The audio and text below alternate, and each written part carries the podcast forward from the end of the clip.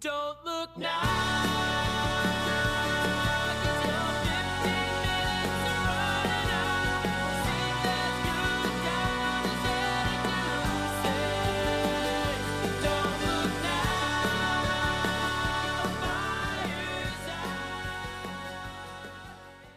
Welcome to Don't Look Now, the podcast with your host, Jenny McDonald and Will Hegman, coming to you every Tuesday with our tales of the weird, historical, random, whatever the case may be, whatever suits us, especially Jenny, who is our, our researcher extraordinaire. I am the random guy that has no idea what we're about to talk about. So, see if Jenny will give me a couple hints here and uh, see if it's something I actually know anything about. So, so what are we what are we talking about today?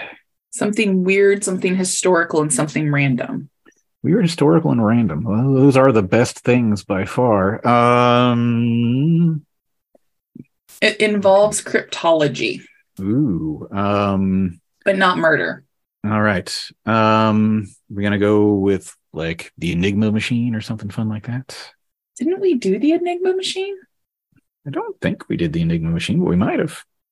No, well, it's not that. All right. Um, not that. We we did the Voynich manuscript, so It was super Hmm? popular in Victorian era cryptography, okay. Hmm. mostly with women. Interesting. I do not know the language of flowers. The language of flowers. My God, All man, right. you know everything. Cool. All right. Yeah. At least, at least I've I've heard of the language of flowers and I've done the quick lookup of like what do these flowers mean. But yeah, Yeah. cool. But I, I am definitely not fluent in the language of flowers.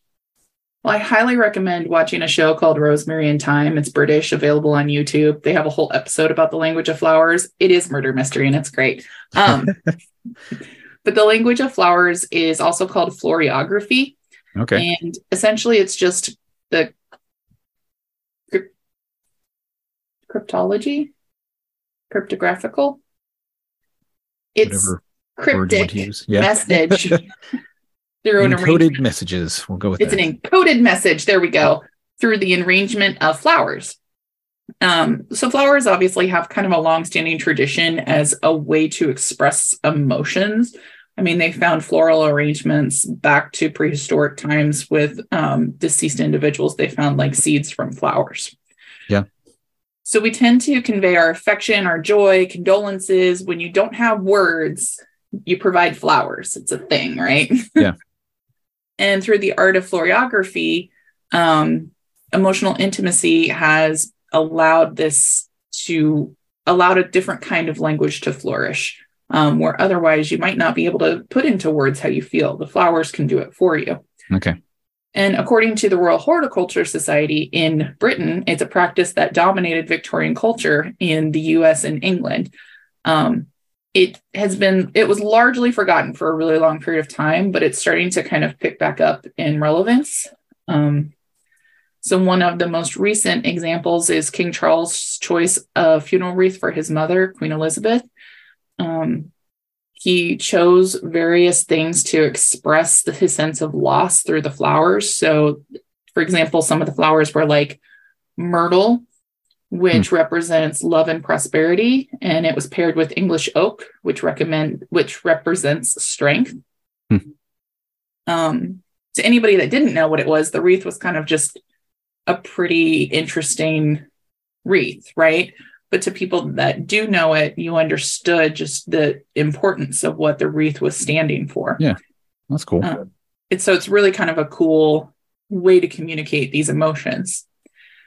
The tradition has always kind of existed when it comes to floriography, but it's just kind of a much smaller version than what it was during the Victorian era. So, like a bouquet of roses, most people understand symbolize romance.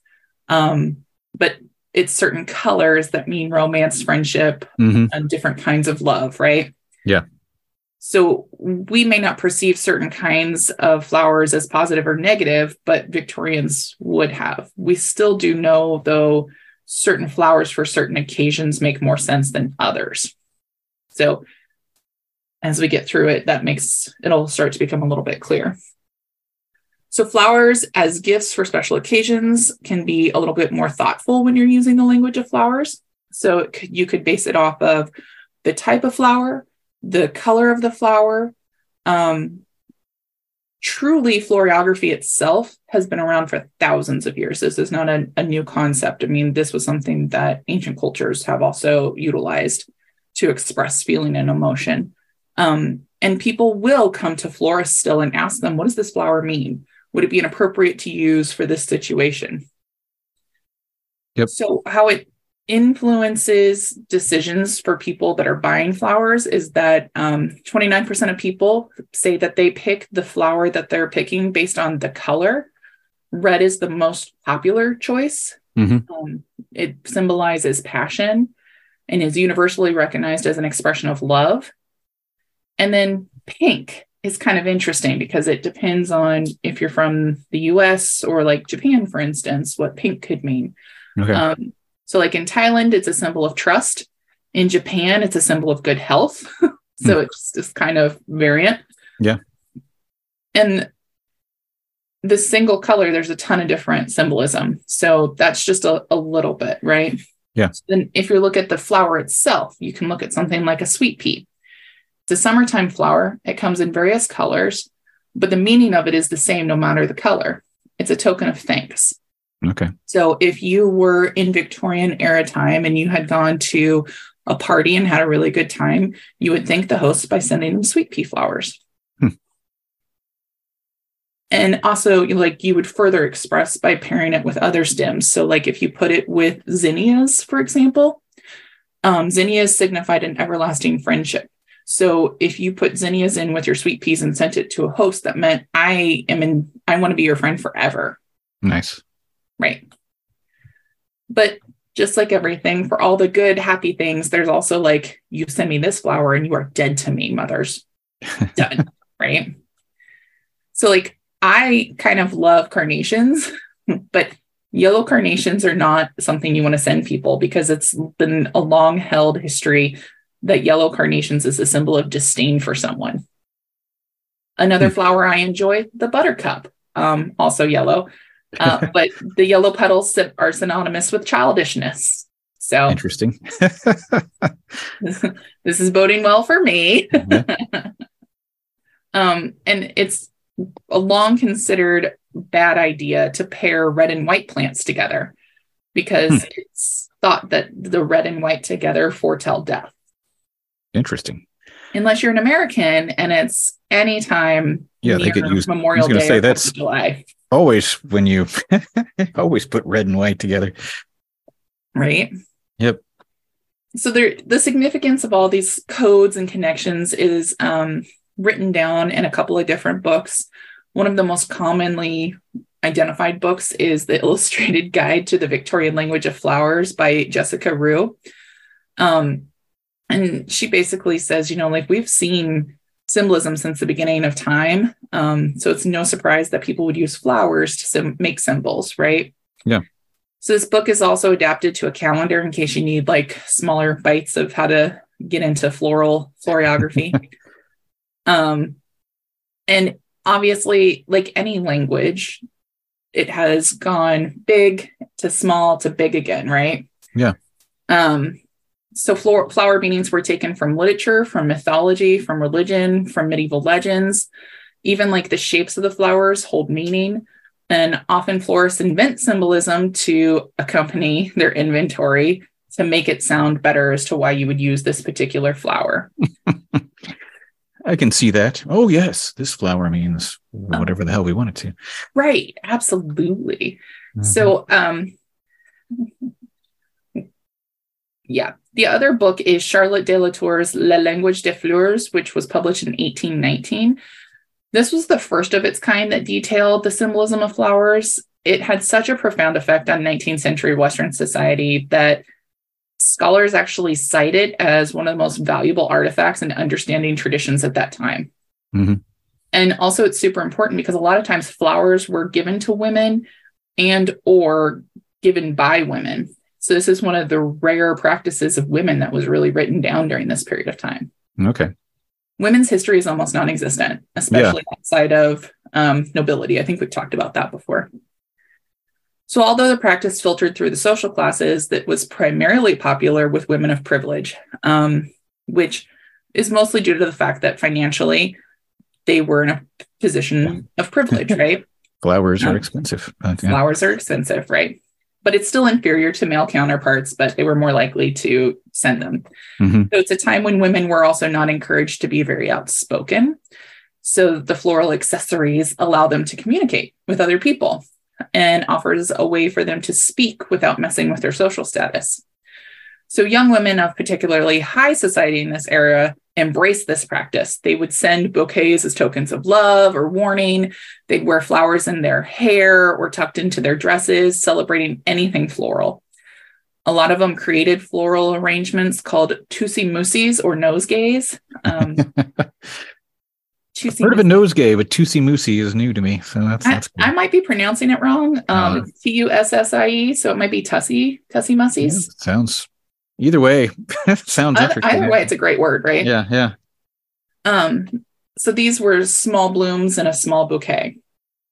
And they would wear these as accessories. Um, so especially like when they would go places to signify affection, desire, or sorrow. And it was just this really like weird way that they were allowed to share their true feelings on display at all times without actually showing their feelings, right? Mhm.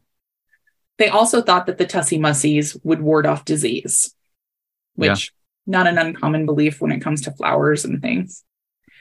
So at the beginning of the 20th century, particularly once World War One started, florography is pretty much halted um, due to war, poverty. No one really took time to give a shit about elegant flowers anymore. Just wasn't a thing, right? Yeah. But the memories of floral arrangements were so deeply woven into Victorian culture that it permeated the literature and it was always just kind of in the periphery of things. Um, it it takes you can even see how florography has a key role in the 1920 novel The Age of Innocence, which is set in Gilded Era um, New York. Okay. So this is centered around the upper classes imminent an upper class couple's imminent marriage. Um, it explores social mores of the 1870s in New York, and basically the use of flowers plays an important role in the narrative because the character always is seen spotting sporting white blooms, and that's important um, because the white blooms that she has are lilies of the valley, and they kind of represent her inner inner innocence in the world. Um, Okay. And then her cousin is associated with the color yellow throughout the novel. So when her cousin's boyfriend sends her flowers that are yellow, he believes them fitting in her confidence and worldly experience. Um, the bright yellow captures her exotic knowledge of the world. that just sounds like something terrible when you say it in this era, but okay. But the the juxtaposition between the white and yellow um, really shows you the difference between the two young women. So one is all about this innocence, and then the other one is about this wild worldly matter, right? hmm Then later we see again flowers emerging in literature in um, The Handmaid's Tale for Margaret Atwood. So the red tulips are symbolic of the handmaid's fertility as well as their confinement. And it's still used, like flowers are still used quite frequently in literature to show kind of subtle coded messages that you have to pay attention to. So yeah, um, we're welcoming florography back. Like I said, it's kind of a postmodern means of communication, and it's kind of growing, but it's also subject to change. So the one of the articles I read actually compares uh, florography to emojis. Yeah.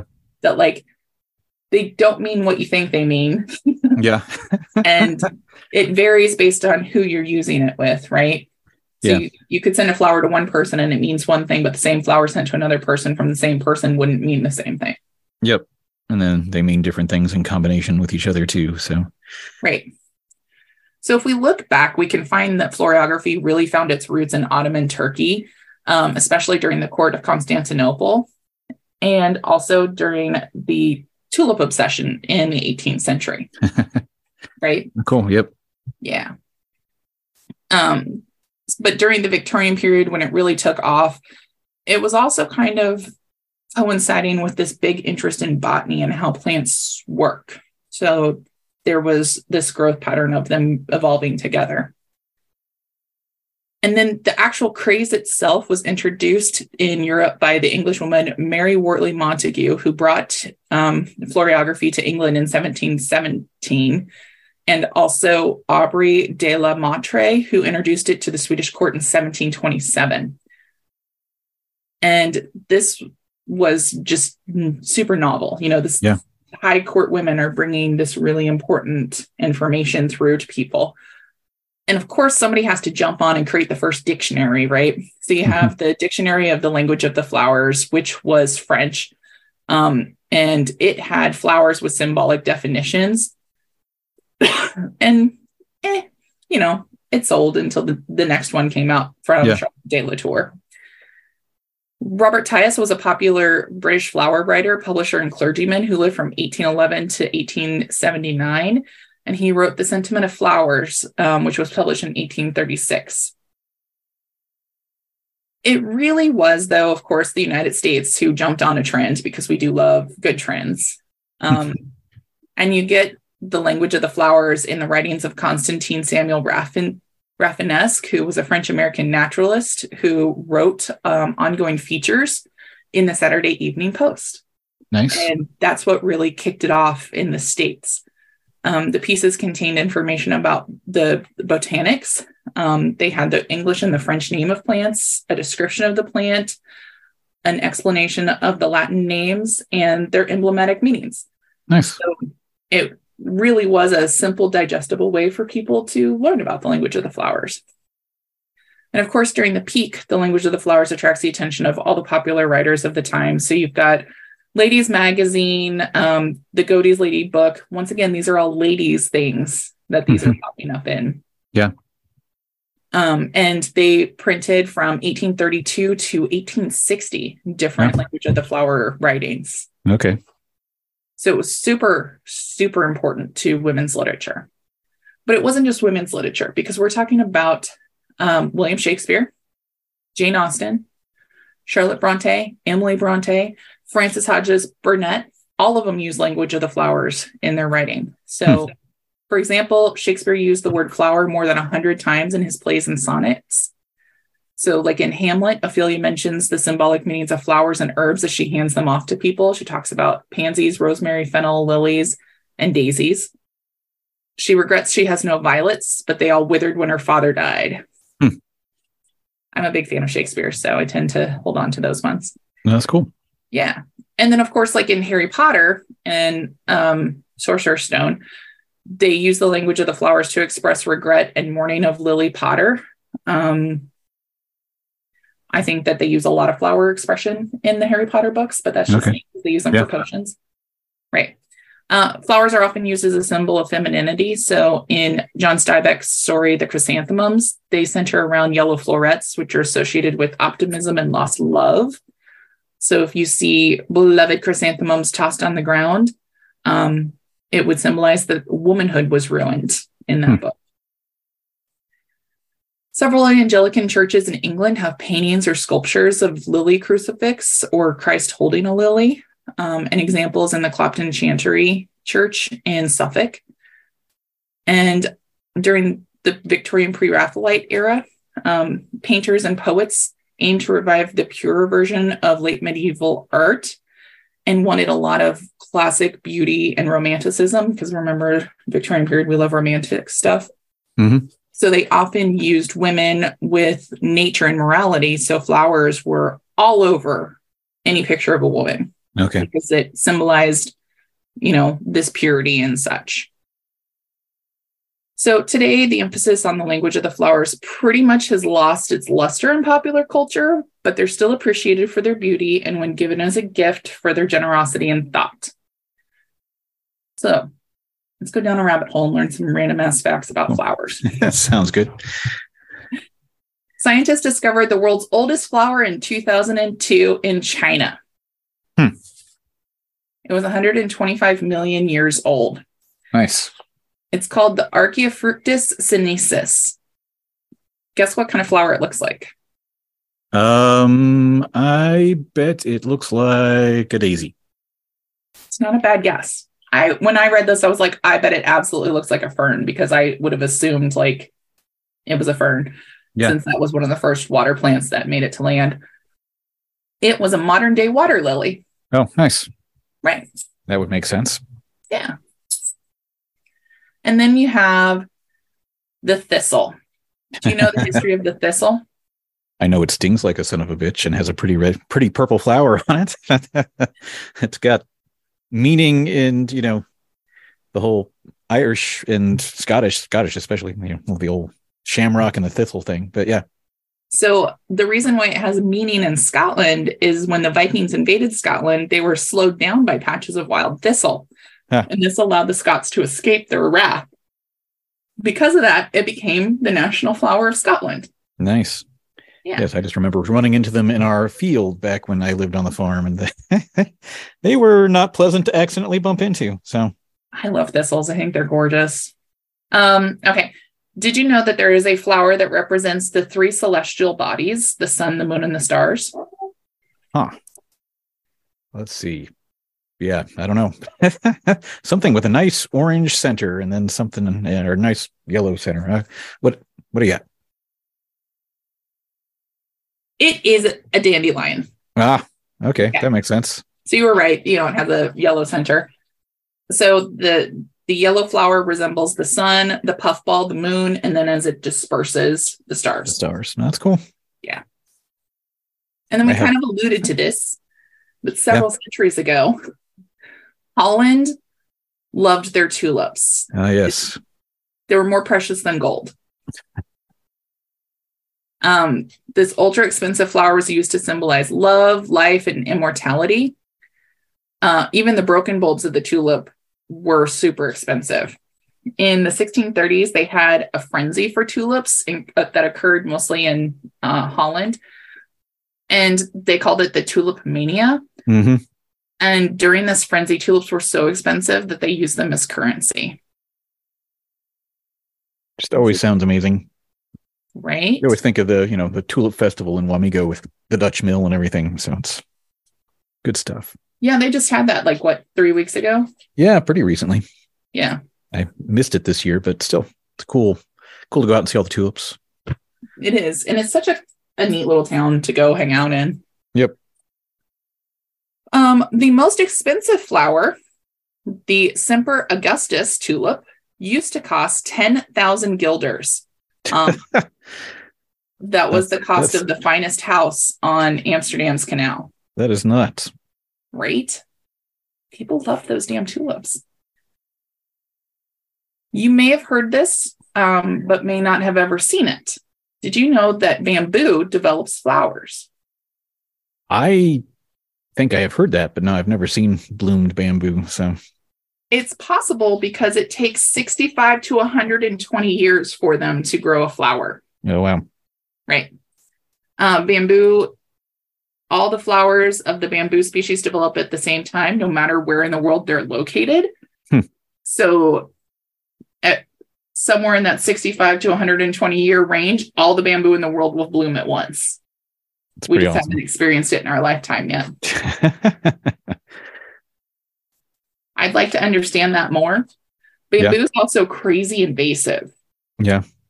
So when I worked in uh, North Carolina, I remember that people would complain all the time because um, people brought bamboo over because it grows really fast, Mhm. and they brought it over in the 1800s. Um, I'm going to say from China because I can't remember where they told me it was from, and it really took off there because the environment was just right for it to blossom.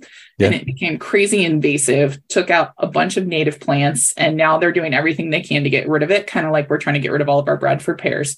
Yeah. Which, my God, if I could do anything to get rid of my Bradford pear, I would, but it's so expensive. Anyhow, uh, this is the story of the language of the flowers, Will. no, very cool.